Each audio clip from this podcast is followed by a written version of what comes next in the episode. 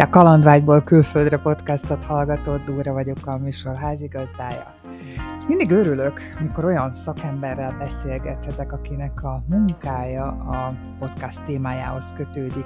Brigitta ugyanis coach és fő szakterülete a külföldre költözés. Az adás első felében így erről beszélgetünk, hogy milyen problémák merülnek fel országváltáskor, mikor kell elkezdeni foglalkozni ezekkel, van-e ideális kor ehhez az adás második fele Brigi külföldi tapasztalatairól szól, hiszen három országban is élt.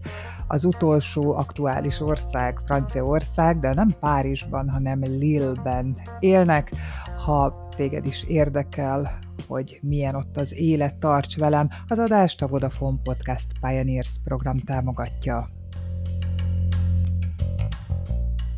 Hidasi Brigitta vagyok, két éve élek Franciaországban a családommal, férjemmel és két kis kamaszlányunkkal, 12 és 14 évesek. A férje munkája hozott minket Franciaországba, ő otthon is ennél a cégnél dolgozott, és itt kapott lehetőséget, úgyhogy útnak indultunk. Nekem nem volt újdonság, mert én már éltem Indiában is egy évet, Görögországban két évet, úgyhogy az ide-oda költözgetés tulajdonképpen nekem az életem része, az állandó változás, de most így családdal és nekik abszolút újdonsággal egy teljesen más oldaláról ismerhettem meg a külföldi életet. Ismerhettem meg, ez túlzás, ismerkedem. Ahogy mondtad is, már nagy tapasztalatod van abban, hogy országot váltasz, hogy külföldön élsz. Majd erről is beszélünk, de azt nem mondtad a bemutatkozásban, én tudom, hogy nagyon érdekes a munkád, hiszen coachinggal foglalkozol, ami most így egyre népszerűbb már, és amennyire tudom, hasonlóan hozzád külföldön élő országváltó embereknek a problémáival, elakadásaival foglalkozol. Mindenek előtt azt tisztázzuk, hogy mi az, hogy coach, hogyan, milyen módszerrel dolgozik egy coach, mm-hmm. mondjuk, mondjuk összehasonlítva egy pszichológussal, azt talán mindenki tudja. Igen, én külföldön élő magyarokat segítek abban, hogy mielőbb beilleszkedjenek az új környezetükbe, átlendüljenek a kulturális különbségek okozta stressz hatásain, hogy újra felfedezzék magukat az új kihívások közepette, hogy megtalálják a helyüket, megtalálják a karrierjüket, és hogy kiegyensúlyozott legyen a családi életük, hogy fejlődjön az önismeretük, mert ugye itt egy identitásváltás is felszínre szokott jönni, és tulajdonképpen a coaching folyamattal a már meglévő erősségeket hozzuk felszínre, azokat a képességeket, amikre támaszkodva kialakítják az új stratégiájukat. A coaching és a, a pszichológia között a legnagyobb különbség az az, hogy a coachingban a jelenbe vagyunk, és a jövőre fókuszálunk. A coachingban akkor tudunk együtt dolgozni az ügyfelemmel, hogyha tud, képes és akar is tenni azért, hogy a változás bekövetkezzen. Nyilván előjönnek a múltbeli megélések, a múltbeli sérelmek, ezzel semmi baj nincsen, de ha tovább tudunk haladni, tehát a jövőbe, akkor oké, okay, és ott van az én kompetencia határom, amikor megakadunk. Amikor megakadunk egy múltbéli eseménynél, akár egy gyerekkori történésnél, akár egy gyerekkori elakadásnál, akkor én jelzem az ügyfelemnek, hogy ez most az én kompetencia határom, és javaslatot teszek más szakember felkeresésére. Uh-huh. Mennyi idő, hány ülés körülbelül az, ami amíg előre tudtok lendülni egy ilyen elakadásban, probléma megoldásban? Uh-huh. Hú, ez nagyon változó. Mert általában, amikor megkeres engem egy ügyfél, akkor van egy 30 perces ingyenes bemutatkozó beszélgetésünk, ott egyáltalán megnézzük, hogy szimpatikusak vagyunk egymásnak, tudunk együtt működni. És akkor ezután kezdődik a folyamat, amikor megbeszéljük, átbeszéljük, hogy miben is van most ő. Mi az, ami miatt úgy érezte, hogy segítségre van szüksége. És ez általában az indulás az egy-két alkalom, három alkalom után ér el arra a valós probléma szintre, amivel dolgozni fogunk. Én azt mondom, hogy nálam a, az átlag az inkább ilyen 8-10 alkalom. Mert döntésekkel foglalkozunk, menjek vagy maradjak, személyiségváltozással foglalkozunk, otthon voltam valaki, mindenki tudta, hogy ha én ezt és ezt az egyetemet végeztem, akkor az mit jelent. Volt presztízse a munkámnak. Kijöttem külföldre, mindent előről kell kezdeni, én vagyok a senki. És egy idő után már azt sem tudom, hogy ki vagyok. És akkor ezt felépíteni, újraépíteni, azok azért hosszabb folyamatok szoktak lenni. Egy ilyen országváltás több szakaszra osztható. Ugye az elején próbál az ember mindent, vagy hát nem próbál, hanem mindent színesben lát, ez nászutas Azaz, igen. apostrofálják, aztán utána jön az, amikor szembesül azzal, hogy hoppát, ez akkor hosszú távra szól, esetleg hiányoznak az otthoni, a kultúrsok, és aztán még van tovább. Mely, mely szakaszban keresnek uh-huh. téged? Melyik a legkritikusabb szakasza egy ilyen országváltásnak? Hát nem a nászutas időszak. Ezt sajnálom is, egyébként, és igyekszem is a kommunikációmban a, az edukációra helyezni a hangsúlyt, hogy akár már indulás előtt is meg lehetne tenni azt a lépést, hogy egy kicsit magunkkal foglalkozva felkészülünk, hogy mi várhat ránk. Nem tudunk teljesen, tehát félreértés ne essék. Ez csak egy ilyen egy-két alkalom előre, hiszen megnézzük azt, hogy hol fogunk lakni, hogy hova járnak a gyerekek iskolába, oly sok mindent megnézünk, de például ez a kultúrsok, ez nem szokott képbe kerülni.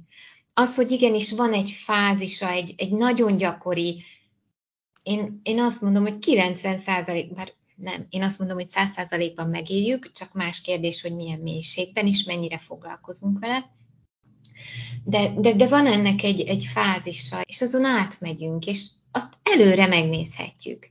És amikor benne vagyunk, nászutas, oké, okay, örülünk, tök jó, minden, minden új, minden tetszik, de amikor borul a bili, és rájövünk, hogy hoppá, én ezt nem értem, még ha tudjuk is a nyelvet, még akkor is a reagálásokból, a, a köszönésekből is elelcsúszhat egy-egy kommunikáció, és akkor ott állunk, hogy én nem értem, engem nem értenek, egyedül vagyok, miért jöttem ide, rossz döntés volt, honvágyam van, és, és minden ránk zúdul. És szerintem ezt könnyebb megdolgozni, meg könnyebb túlendülni rajta, hogyha már van egy ilyen egy felkészülésünk. Mindenképp abban a szakaszban keresnek meg engem az ügyfeleim, amikor ez egy jó alak, ez a fázis. És a, a bal felső részén ott van a nászutas időszak, a jobb felső részén pedig az az időszak, amikor megtörténik az adaptáció, amikor megtörténik a beilleszkedés. Ez a végső pont, amit, amit szeretnénk elérni mindannyian, akik külföldre költözünk, hogy jó ott lenni, ahol vagyunk, és jó hazamenni is a szülőhazánkba. Na és amikor lent vannak az óbetű aljában, amikor a legnagyobb a, a stressz és a legtöbb a kihívás, akkor, akkor jönnek hozzám, mert akkor van az az elveszettség, hogy egyetem maradjak-e, nagyon gyakori. Én magam is, a, a mi családunk is megélte a, azt, hogy egyetem maradjunk-e, hogy, hogy jó döntés volt, és, és mi ugye két kiskamasszal vágtunk neki, 10 és 12 évesek voltak akkor, határeset egy ilyenkorú gyermeket mozdítani. Ú, mit tettünk, nagyon nehéz beilleszkedni, mi a nyelvet nem tudtuk. Tehát amikor megérkeztünk, mi nem tudtunk például franciául. Angolul beszéltünk. Na de itt alig beszélnek angolul, mindenki franciául. Nekünk megvan az igényünk arra, hogy beilleszkedjünk, hogy, hogy otthonosan érezzük magunkat, és hát ez nagyon lassan ment. Egy igazi hullámvasút volt. Görögországba és Indiába, jól értem, egyedül mentél? Nem, ott az előző, az előző férjemmel.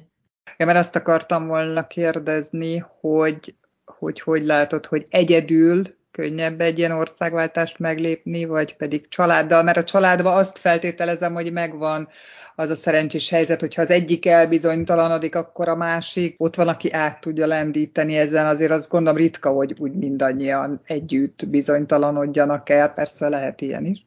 Milyen jó, hogy ezt felhoztad. Mediátorként is dolgozom, és, és az a tapasztalatom, hogy sajnos ritka, amikor egymás támaszai tudnak lenni ebben az időszakban. Mert mind a ketten talajt vesztettek, mert mind a ketten a másiktól várják, hogy segítsen nekik, hogy a támaszuk legyen, de már nincs miből adni. Ugye az én ügyfeleim többsége a férjük munkájából adódóan költözik, így lesznek expatok. A férnek be kell illeszkedni egy új munkahelyre. Még akkor is, hogyha adott cégen belül van, az egy új kulturális környezet lesz magán a munkahelyen belül is. Új munkahely, új pozíció, új feladatok. Azzal meg kell küzdeni, akkor ott van a másik oldalt anya, akinek meg kell küzdenie azzal, hogy otthon feladta, a legtöbb esetben feladja a munkahelyét, feladja az otthoni karrierjét. Itt van még egyelőre minden nélkül, és ott vannak a gyerekek, akiket szintén támogatni kell, hogy beilleszkedjenek. Igen, valóban igaz, hogy többször mondhatjuk azt, hogy a gyerekek rugalmasabban kezelik és gyorsabban beilleszkednek, de igenis van olyan, hogy nehéz megtanulni azt a nyelvet, és igenis van olyan, hogy nem fog évvégére folyékonyan beszélni az adott ország nyelvén. Na most ezt mind kezelnie kell anyának. A legtöbb esetben ilyenkor rázódul apára ugye az anyai elvárás, mármint hogy, hogy őt is támogassa valaki, és vice versa, tehát apa is elvárja, hogy támogassák. Nagyon nehéz. A tudatosság nagyon sokat segít, és az, hogyha ha tudjuk, hogy milyen értékek mentén érjük az életünket, mert akkor azokba tudunk támaszkodni, nem véletlenül sok a vállás külföldre költözők között. Beszélte már olyan számosságú ügyféllel, hogy, hogy meg tudod azt határozni, hogy milyen személyiségű ember az, akinél várhatóan probléma lesz, tehát erre gondolok, hogy, hogy magába forduló introvertált ember az, akinél inkább előjön egy ilyen probléma, vagy pedig érzékeny, tehát azt gondolom, hogy aki mm egy ilyen határozott karakán, mindent kimondó ember az úgy valahogy jobban átvészel egy ilyen krízist. Én inkább abban látom a különbséget, hogy miből lesz probléma. Mert egy, mert egy határozott karakán ember is belecsúszhat mondjuk őt a karrierjében érintő problémába. Mondjuk neki a megfelelés lehet egy probléma, főleg vezetői beosztásban otthon minden flottul működött, kiemelték, megdicsérték. Amikor külföldre kerül, akkor ez változhat. És az igenis okozhat megbillenést. De ha mégis mondani kellene, akkor azt gondolom, hogy a rugalmasság az, ami alapvetően segíthet ebben. A rugalmasság és ez a vesző paripám, de az önismeret mert ha tudjuk, hogy erre és erre így meg így reagálunk, akkor a magunkkal szemben felállított elvárásokkal is jobban tudunk működni. Ha tudjuk, hogy milyen hiedelmekkel küzdünk, és azokat mondjuk már adott esetben tudjuk kezelni, és tudjuk, hogy hogy bontsuk le, már is könnyebb.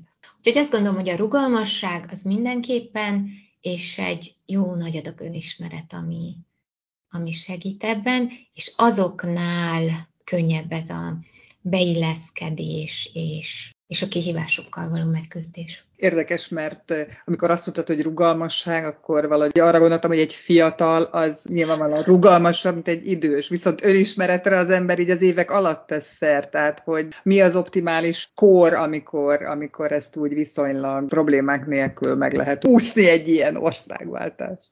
Ez nagyon jó, ez nagyon jó, mert a korban viszont van különbség. Az biztos.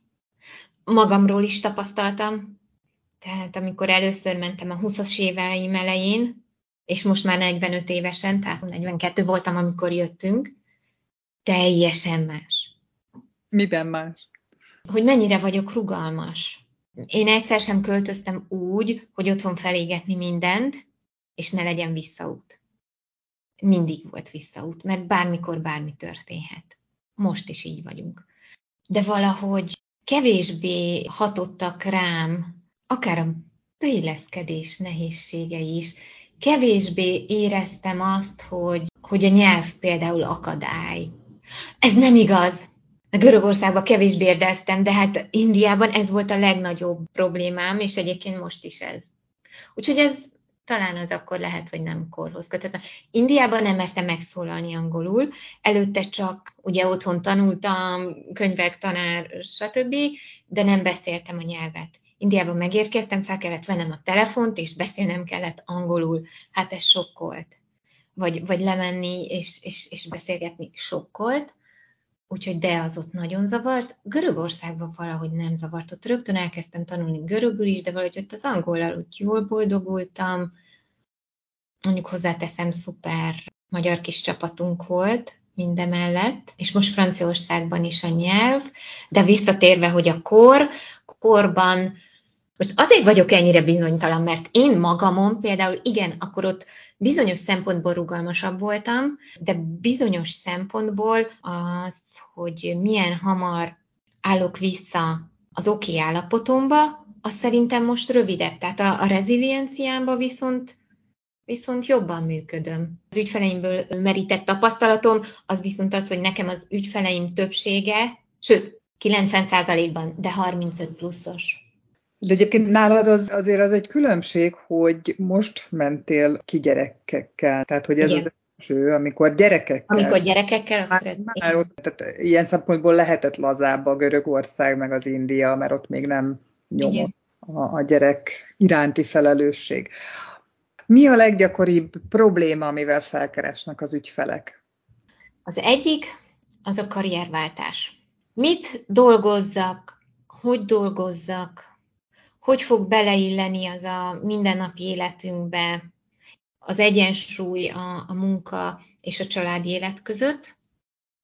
Ez az egyik. A másik pedig az a döntés, amikor már arról kell dönteni, hogy oké, okay, jól érezzük magunkat, tehát évek óta már, már külföldön élünk, mi legyen a következő. Hazamenjünk, vagy vállaljuk be a letelepedést és ha a letelepedést, akkor az hogyan és merre. Úgyhogy tulajdonképpen azt mondhatom, hogy, hogy a döntési helyzetek, amik hozzám hozzák az ügyfeleket, és emögött a nem vagyok a helyemen, szokott a legtöbbször meghúzódni, aki eljön hozzám, a saját magához talál vissza, és ezáltal a saját válaszaira talál vissza. Akkor térjünk rá a országváltásokra. Hogy indult nálad? Hogy kerültél egyáltalán Indiába? És mikor? Indiában a 20-as éveim elején, sőt szerintem 20 éves koromban, szóval 20 évvel ezelőtt, akkor a férjem kapott kiküldetést, úgyhogy szintén a, a munkából adódóan az előző férjemet követve kerültem Indiába, az volt ott az áldásos helyzet, hogy én is kaptam munkát, tulajdonképpen megérkezésemtől kezdve dolgozhattam. És ugyanez volt Görögországban is, csak ott nekem kellett munkát találnom, tehát ott nem volt a kezdetektől munka, ott váltanom kellett, otthon, otthon hagyni, akkor éppen a, a Coca-Cola-nál dolgoztam marketingesként, és azt, hú, nem könnyen, de, de lezárva, Aténba kellett munkát találnom. Milyen tapasztalataid voltak Indiában, és majd aztán Görögországban, expatként? Milyen volt ott lenni ebben a két országban? Egyetlen Indiában hol? Új Delhiben, tehát a, a fővárosban voltam ott is. Hű, India nehéz, nehéz volt. Tehát én azelőtt nem, nem repültem, az első utam az Indiába vezetett, és ott megérkezve is azt éreztem, hogy sose fogom elfelejteni ott este, amikor lefeküdtünk, és, és így körbenéztem, azt éreztem, hogy mit keresek én itt. A pára, a füllettség, a körinek az illata, most már úgy tekintek vissza, hogy wow, és, és fantasztikus volt, de, de azért azt, azt emlékszem, hogy ott nagyon úgy éreztem, hogy ú, itt most mi lesz. De szépen lassan megtaláltam a helyem, és, és tulajdonképpen egy évig azt mondom, hogy, hogy jól helytáltam. Azt tudtátok, hogy egy év lesz? Vagy ez így alakult? Nem, nem. Hosszabb lett volna. Én ott előbb befejeztem a kiküldetést, és ott külön mentünk haza, igen. Tehát, hogy a, az akkori férjem még maradt Indiában, és én pedig egy év után hazamentem. Ez az U betűnek a alja volt, gondolom, amikor feladtad, vagy, vagy történt valami olyan esemény, amit mi miatt hazajöttél? Igen, ez az U betűnek lehet az alsó része, illetve a mérleg az arra billent, hogy, hogy haza, hazamegyek, és, és ott folytatom a tanulmányaimat. Én ekkor halasztottam a főiskolán, és, és úgy éreztem, hogy ha hazamegyek, akkor leszek az utamon. Jó döntésnek bizonyult? Nem bántam meg. Nem bántam meg. Óriási tanulság volt India, hatalmas élmény, és én azt szoktam mondani, hogy ott nőttem fel. India megszoksz vagy megszöksz, én azt gondolom, hogy megszoktam, de, de nem tudtam volna ott maradni úgy, hogy ne lett volna folyton bennem, hogy mi lett volna, ha így viszont nem marad bennem. De mi volt a legnagyobb tanulsága ennek a azoknak? Mm.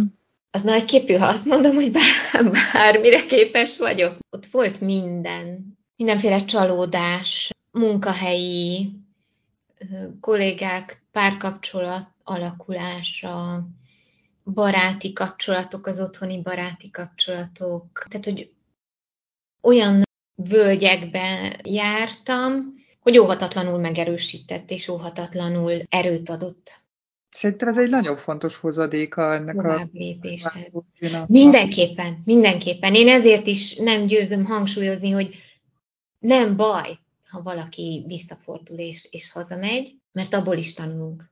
És ha nem oké, akkor meg lehet menni újra. Na és akkor így jön a reziliencia, meg a rugalmaság, hogy, hogy mennyire hamar kerülünk vissza az oké helyzetbe. És ott a kulturális sok, hát nem tudom, melyik volt nagyobb. Az Indiába érkezés, vagy az Indiából hazaérkezés. Mert ugye, amikor hazamegyünk egy-egy külföldi hosszabb, szerintem már egy év után is, élet után, az otthoni egy fordított kultúrsokkon megyünk keresztül. De miben értettetten leginkább? Kapcsolatokon? Kapcsolatokon, és a magán az élethez való hozzáálláson. Mi az érték? Mi az, ami fontos? Hogyan viszonyulunk egymáshoz? Tehát akkor megváltozva jöttél haza. Miben változtál azon kívül, hogy, hogy nyilván önbizalma lett? Nyitottabb lettem, elfogadóbb lettem, és a gondolkodásomban kinyílt a világ, tehát hogy az a, az a beszűkült gondolkodás, ami korábban jellemzett, az, az, az kitágult, ami eredményezte azt is, hogy onnantól kakutojásnak éreztem magam. Ezt fejtsd ki. Ez hogy... a tipikus kakutojás érzés, ugye amikor külföldre költözünk, azért érezzük magunkat kakutojásnak, mert hát külföldéként élünk egy országban. Amikor pedig hazamegyünk úgy, hogy külföldön éltünk, akkor pedig azért jöhet ez a, a kakuktujás érzés, hogy ez a nyitottabb szemléletmód, ez az elfogadott szemléletmód nem biztos, hogy megértésre talál. Görögország India után hány évvel jött, mikor voltál ott? Négy. Amikor megtudtad, hogy újabb uh-huh. évek elé nézel, akkor ezt hogyan fogadtad? Én vártam, én örültem. Tehát én, én, én középiskolás korom óta úgy éreztem, hogy jobban érzem magam, ha külföldön vagyok. Valahogy meg, megtáltosodom, valószínűleg azért, mert nyomás alatt elég jól működöm. Úgyhogy, úgyhogy szeretem ezeket a kihívásokat, szeretem ezeket a helyzeteket. Úgyhogy én azt már vártam is, és, és örültem neki, bár egy olyan munkát hagytam ott, amiért meg nagyon sokat tettem, meg, meg nagyon vártam, hogy, hogy ott dolgozhassak és, és meglegyen, de ezzel együtt örömmel mentem. Érdekes, mert ugyanezt mondod, mint a páradással ezelőtt volt egy Rómába költözött hölgy, aki így, így olyan érdekeset mondott, mert így erre sose gondoltam. Hát ezt, amit te is mondasz, annyira lelkesen beszélt Rómáról. Egyszerűen élmény volt hallgatni, és kérdeztem tőle, hogy mégis mi tetszik neki ennyire Rómában, mitől varázsolódik és azt mondja, hogy igazából ő azt szereti, amilyen őt teszi Róma, tehát hogy amilyenné ő válik, akkor, amikor Rómában van, és ez, hát ezért szeretünk külföldre menni, mert mi magunk leszünk mások, és amíg te is mondasz, hogy hogy nyitottabbak. Még egy ilyen rövidebb utazás alatt is, hát nem is kell éveket külföldön tölteni. Nem, de az, hogy a személyiségünkben ezt megéljük, és az, hogy tudatosodni tudjon, ahhoz szerintem idő kell.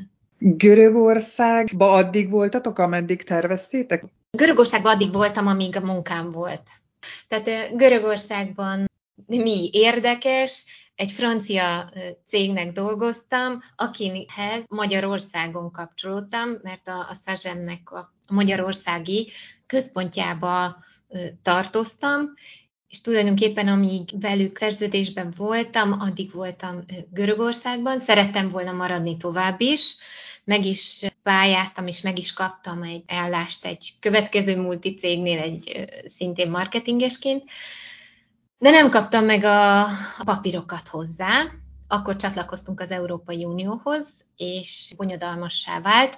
Nem várták meg, nyilván így is vártak rám a hónapokat, nem várták meg, hogy ezek a papírok realizálódjanak, és akkor úgy döntöttem, hogy, hogy akkor hazamegyek, és otthon folyt köv. Az nehéz volt megint csak hazamenni, onnan nagyon nem akartam hazamenni, nagyon-nagyon szerettem Görögországban lenni. El tudtad volna képzelni hosszabb távon? Simán. Tehát az a, az a mediterránium, a, az emberek, a hangulat, a környezet, a kultúra magában ragadott.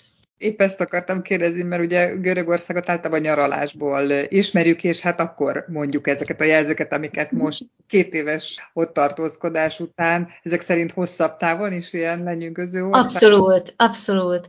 De ez valószínűleg azért is tudom ezt mondani, mert nekem nagyon tetszik a görögök mentalitása. Tehát, hogy nekem nem okoz gondot, hogy megyünk az úton, megáll az út közepén, kiszáll, és akkor valami nem tetszik neki, elmondja a mögötte állónak, akár veszekednek, kiabálnak, visszaül az autóba, és mint mi se történt volna.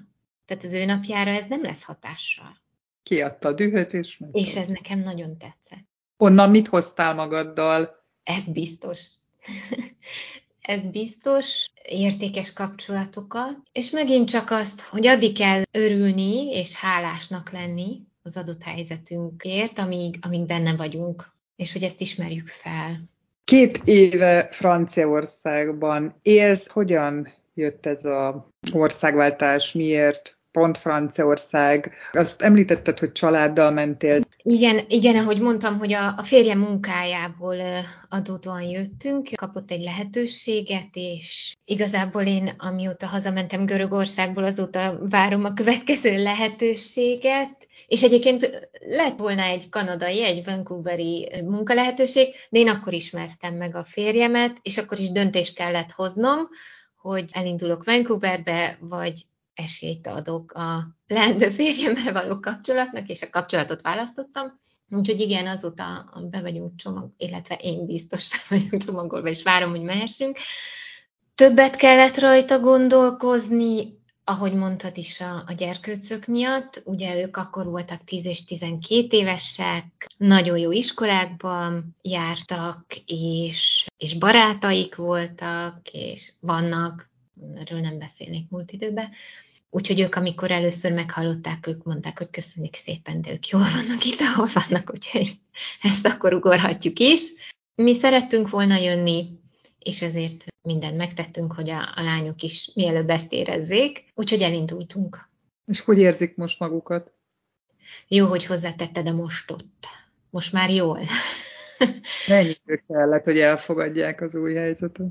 A kicsinek hamarabb ment, szerintem fél év, de a 12 évesemnek, akik most már 14 éves neki, szerintem év vége volt. Tehát az iskolai év vége volt az, amikor azt mondta, hogy, hogy akkor oké. Okay. Addigra tudott úgy beilleszkedni, és úgy menni iskolába, hogy, hogy az addigra jó volt. De tudni kell, hogy mi jól megnehezítettük a dolgunkat, mert az otthoni tanulmányaikat sem hagyták abba.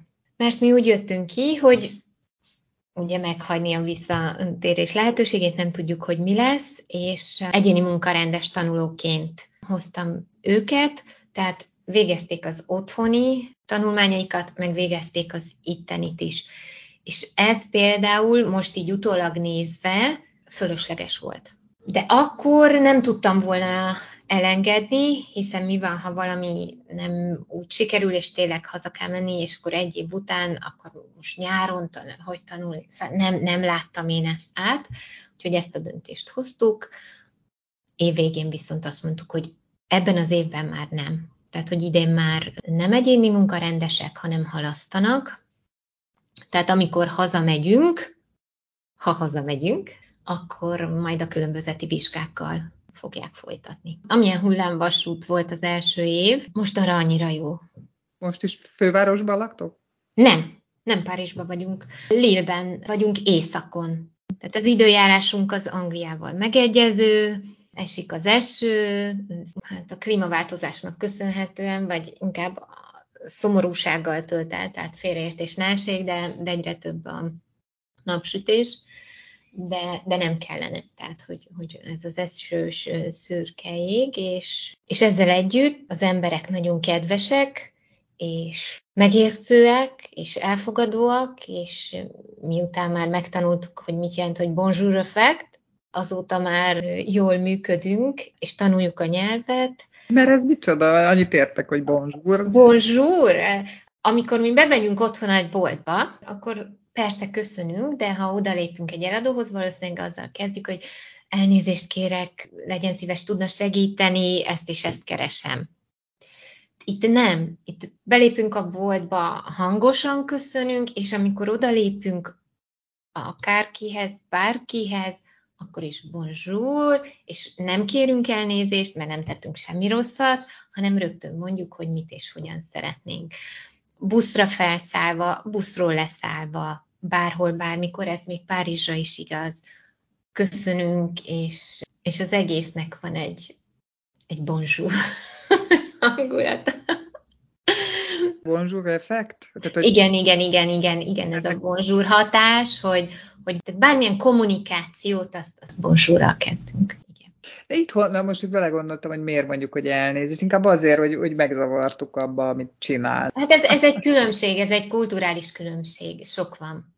Sok van. Sokan azt hiszik, hogy ha Európán belül költöznek, akkor, akkor nincs kulturális különbség, vagy, vagy csekély. Nagyon nagy. Tehát, hogy, hogy nagyon nagy. Lehet, hogy vallást nézve mondjuk nincs akkor a különbség, mint, mint mondjuk egy India és egy Magyarország között, de kultúrát nézve, mentalitást nézve, az élethez való hozzáállást, a gyereknevelést nézve, nagyon nagy különbségek vannak. Tudsz még ilyen nagyon markáns különbséget?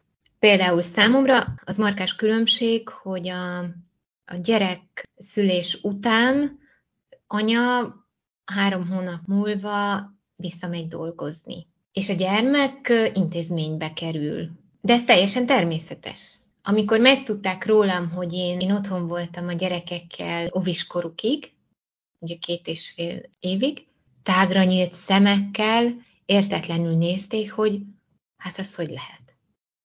És akkor mit csináltam? Nekem ez teljesen természetes. Itt is van, aki így, így neveli a gyermekét, de a, a többség visszamegy dolgozni. A másik, amilyen feltűnő volt már az elején, hogy a szülői értekezleten nem a nők vannak többségben, nem anyák vannak többségben, hanem vagy ugyanannyi, de még olyanon is voltam, ahol apák voltak. Ennyire megosztják a feladatokat, és ennyire hangsúlyos a, mondhatom azt, hogy az egyenlőség. Anya is ugyanúgy dolgozik, Otthon is kiveszi a részét, apa is dolgozik, kiveszi a részét. Gyereknevelésbe, háztartásba. Mit volt a legkönnyebb megszokni? Ez nekem nagyon tetszett ez a, a nőkhöz való hozzáállás. Ez például bennem van, hogy, hogy a lányainknak ezt szeretném, és hogy milyen jó lenne, ha ebben nőhetnének fel, és megtapasztalhatnák ezt. A másik, ami könnyű volt, az, hát az az étkezés. Ja. az az étkezés, a friss, meleg bagett. Nálunk a munkamegosztás része, hogy a, a férjem megy minden reggel a friss bagettért, és, és meleg ropogós bagettet reggelizhetünk. Ez, ez, ez, ez, ez nagyon könnyű volt megszokni. A választékot lehet, hogy annyira nem ismert, belefutottam egyszer-kétszer, hogy mást vettem, mint amit akartam, de, de a minőséget azt, azt igen, azt, azt nagyon könnyű. Akár a zöldségeket nézve, a, sajtok, sajtokról nem is beszélve, egyszerűen nem, nem, nem tudom megtanulni, mai napig nem, nem tudom megjegyezni a, a, a sajtok nevét, úgyhogy ránézésre választom ki, hogy na ez az, amit úgy szeretünk. Nekem még a bürokráciát is könnyű volt szerintem. Még, még akkor is, ha egy év kellett ahhoz, hogy meglegyen a, nem tajkártyának hívják, de ami otthon mondjuk a, a, a tajkártya. Igazából idő kell hozzá, de minden előbb-utóbb megtörténik, elkészül, és ha én nem stresszelek, ők nem stresszelnek. És olyan van, ami nem tetszik, vagy úgy érzed, hogy nem tudsz hozzászokni, vagy nehezen inkább? De biztos van, biztos van.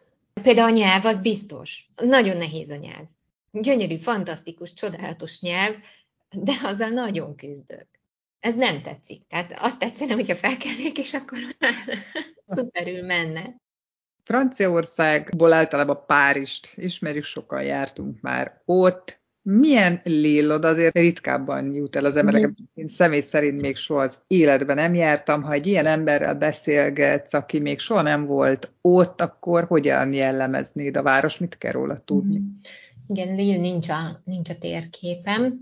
Mármint az utazási célpontok között nem szerepel az első helyen belvárosa, illetve a, az óváros része, amit én úgy hívok, hogy mézes kalács házak, főleg karácsonykor.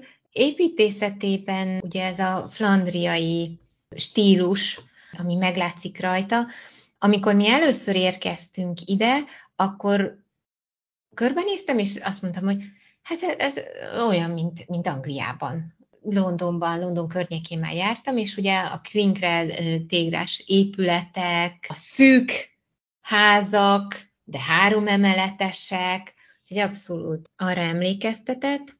Az embereket nézve, ha Párizsal hasonlítom össze, bár Párizsban csak turistaként jártam, és, és a déli részeken is turistaként, ugye heteket töltöttünk csak, de én azt gondolom, hogy itt lehet egy ilyen fordított helyzet, mert itt északon nagyon kedvesek és közvetlenek az emberek.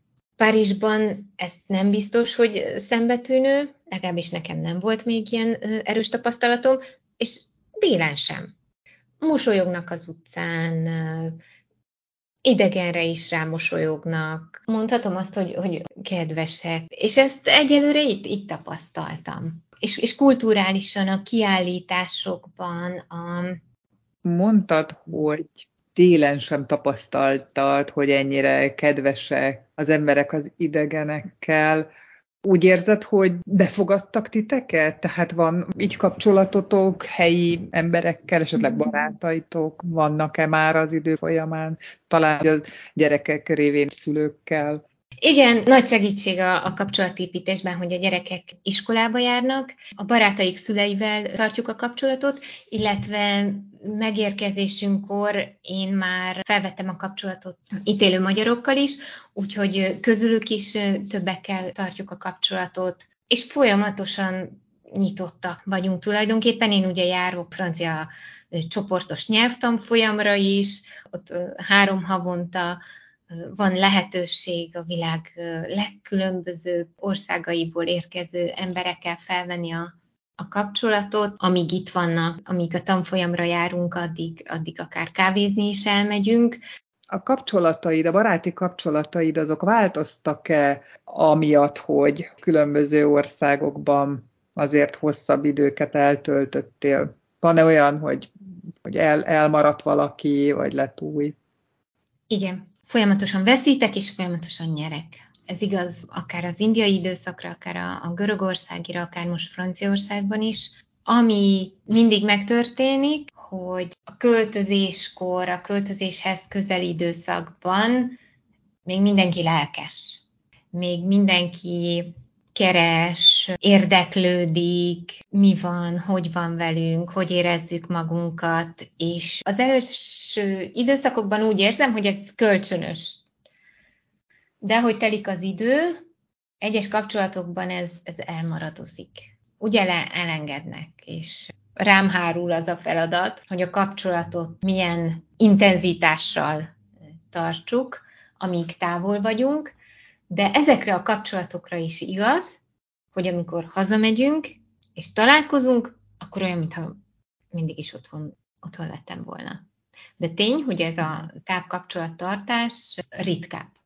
Az én esetemben egyébként több a veszteség, mint a, a nyereség, de, de hálát adok mindig itt is azokért a, mondhatom, baráti kapcsolatokért, azokért a barátokért, akiket itt megismertem.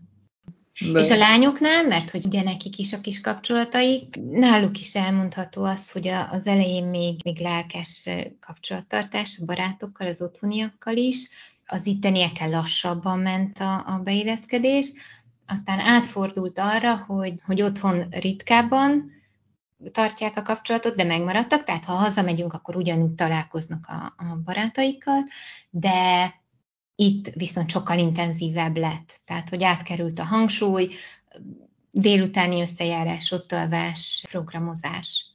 És hát ez, a, ez az én örömöm, és ez az én nyugalmam. Utaztok az országban? Hogyan telik a hétvégétek? Igen, nekünk a, a beilleszkedésünk folyamatának a része, hogy minél jobban megismerjük az országot.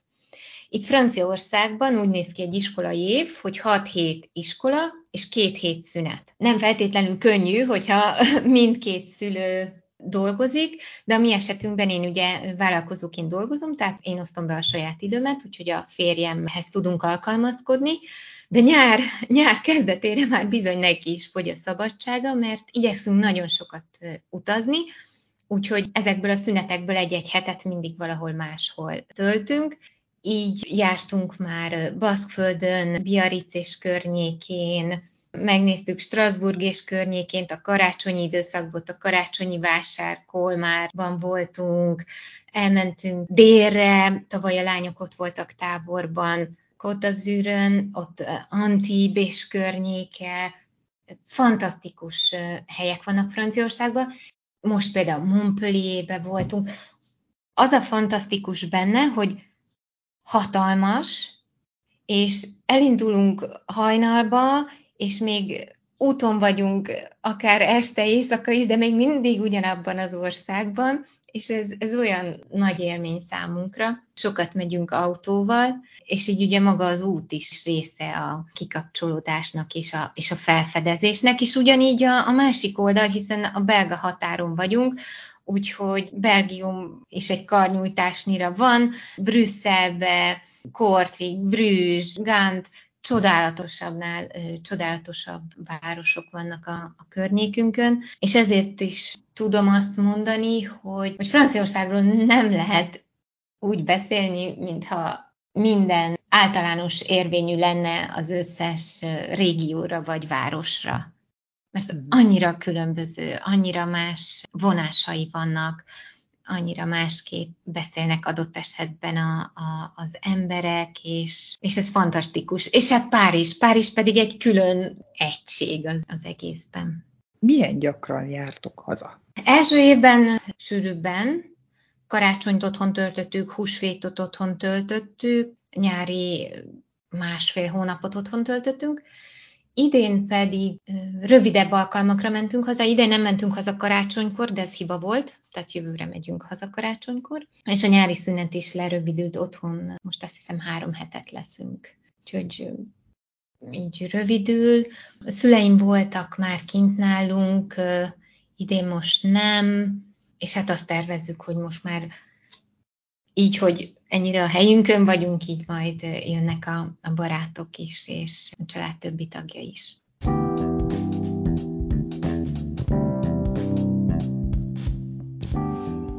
Remélem, hogy tetszett az adás.